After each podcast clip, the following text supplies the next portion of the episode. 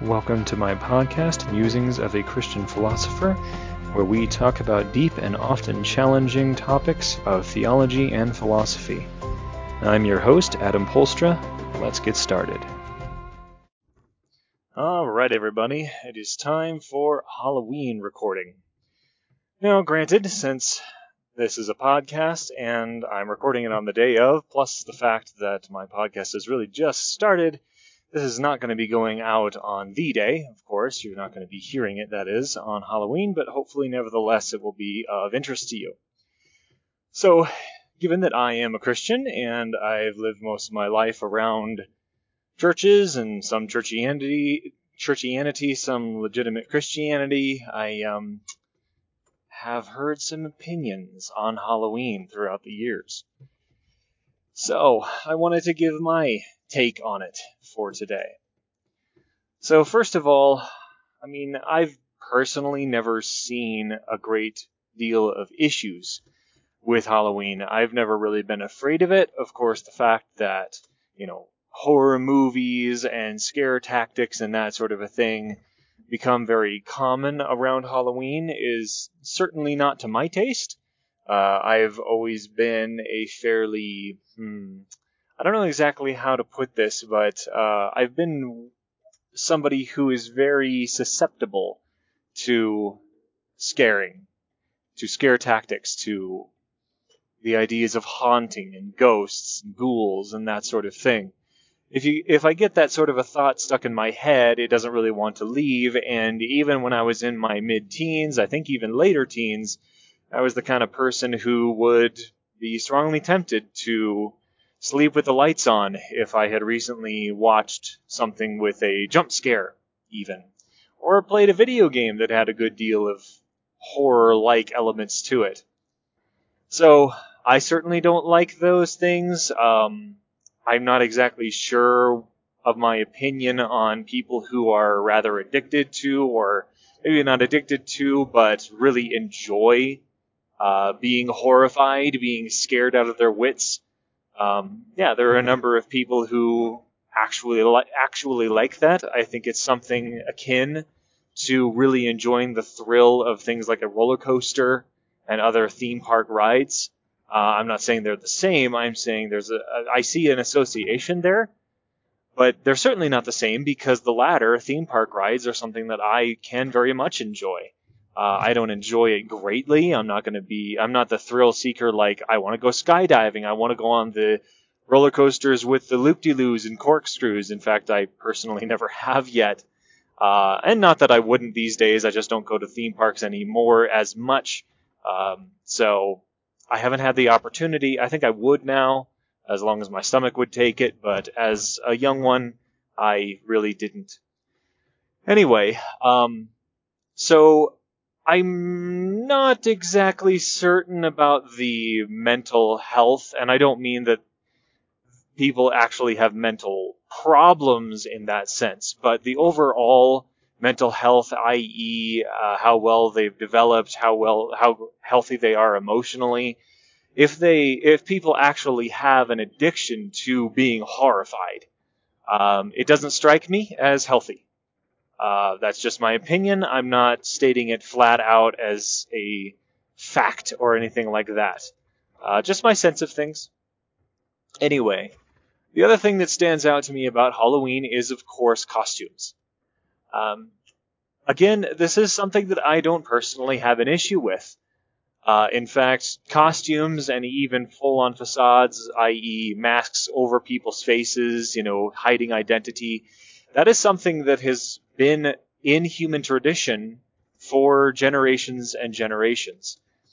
Back in Europe, there was a tradition that has even some associations, if I remember correctly, with Christmas. Anyway, where people would all wear masks. I think it was for mostly one day. It might have might have extended a little further than that. Uh, but what was really interesting about this tradition is that they would have a class switch. In other words, people who were among the poor would be able to act for a day as if they were rich. And the rich, many times they are very uh, owners or employers, would have to serve the poor. And if I remember rightly, they were also wear, wearing masks during this time. Some of them probably knew who each other were, and some of them didn't. But whatever the case, the rich essentially were not only to behave, but to dress as if they were lower class, and the lower class the reverse. And I find that a very interesting tradition. And of course, there are many others that some of us have heard of, uh, are familiar with through, for example, the plays of Shakespeare, etc. But when it comes to Halloween, um, only sometimes, of course, do children and others wear full on masks, but there is the, shall we say, change of identity. I'm a vampire, I'm a fairy, I'm a demon, who knows, right? An angel. Um, again, personally, I don't find that there is an issue with this. Many Christians are, you know, probably going to come at me or want to come at me saying, oh, but there are so many dark things and dark themes. You just mentioned the child dressing up as a demon and so on and so forth. Sure, um, people use these traditions in a bad way. You know what other traditions people have used for pure, unadulterated evil? Christianity.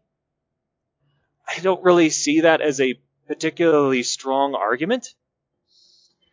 But about the facades itself, the masks or costumes, I wanted to talk about this for a moment. I find it very interesting that there is such, such a tradition throughout such, so much of human history.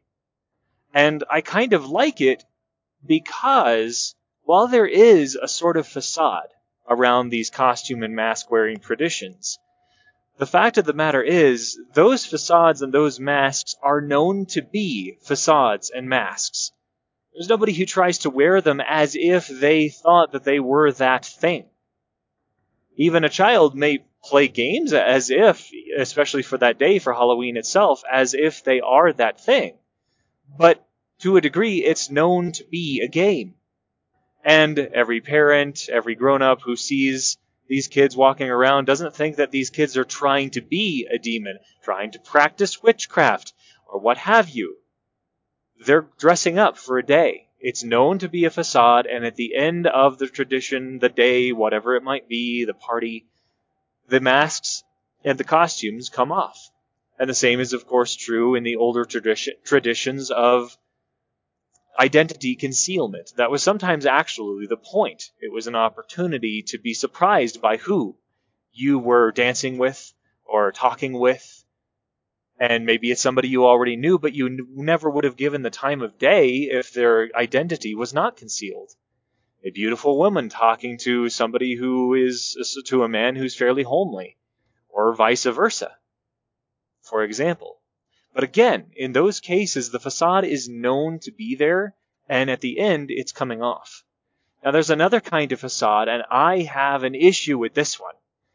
The facade of personality, the facade of a false version of yourself that you put forward. And you may not be fully aware of it yourself, and you certainly are trying to make sure that those who you are interacting with do not know that you are wearing a facade. That the person that they are talking with, the person that they are laughing with, maybe even sometimes crying with, some people get really good at these facades, that this isn't the real you. And there's a variety of people, of course, who put on this kind of behavior. You can have damaged people, you can have people who believe a very odd and sometimes dangerous set of ideas. And of course, one of the groups that is extremely tempted to do this is the religious and Christians. And I do put those in somewhat slightly different categories because, again, I have known many, and I myself to a degree am not a particularly religious Christian. I mean, I have my religious behaviors for certain, and I do actually like to go to church, but I found a pretty good one that is also not highly religious.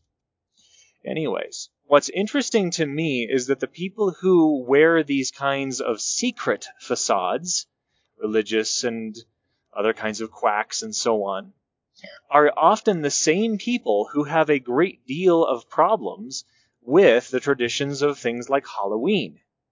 And I can't help but wonder if their seeming outrage is not actual outrage, but a projection.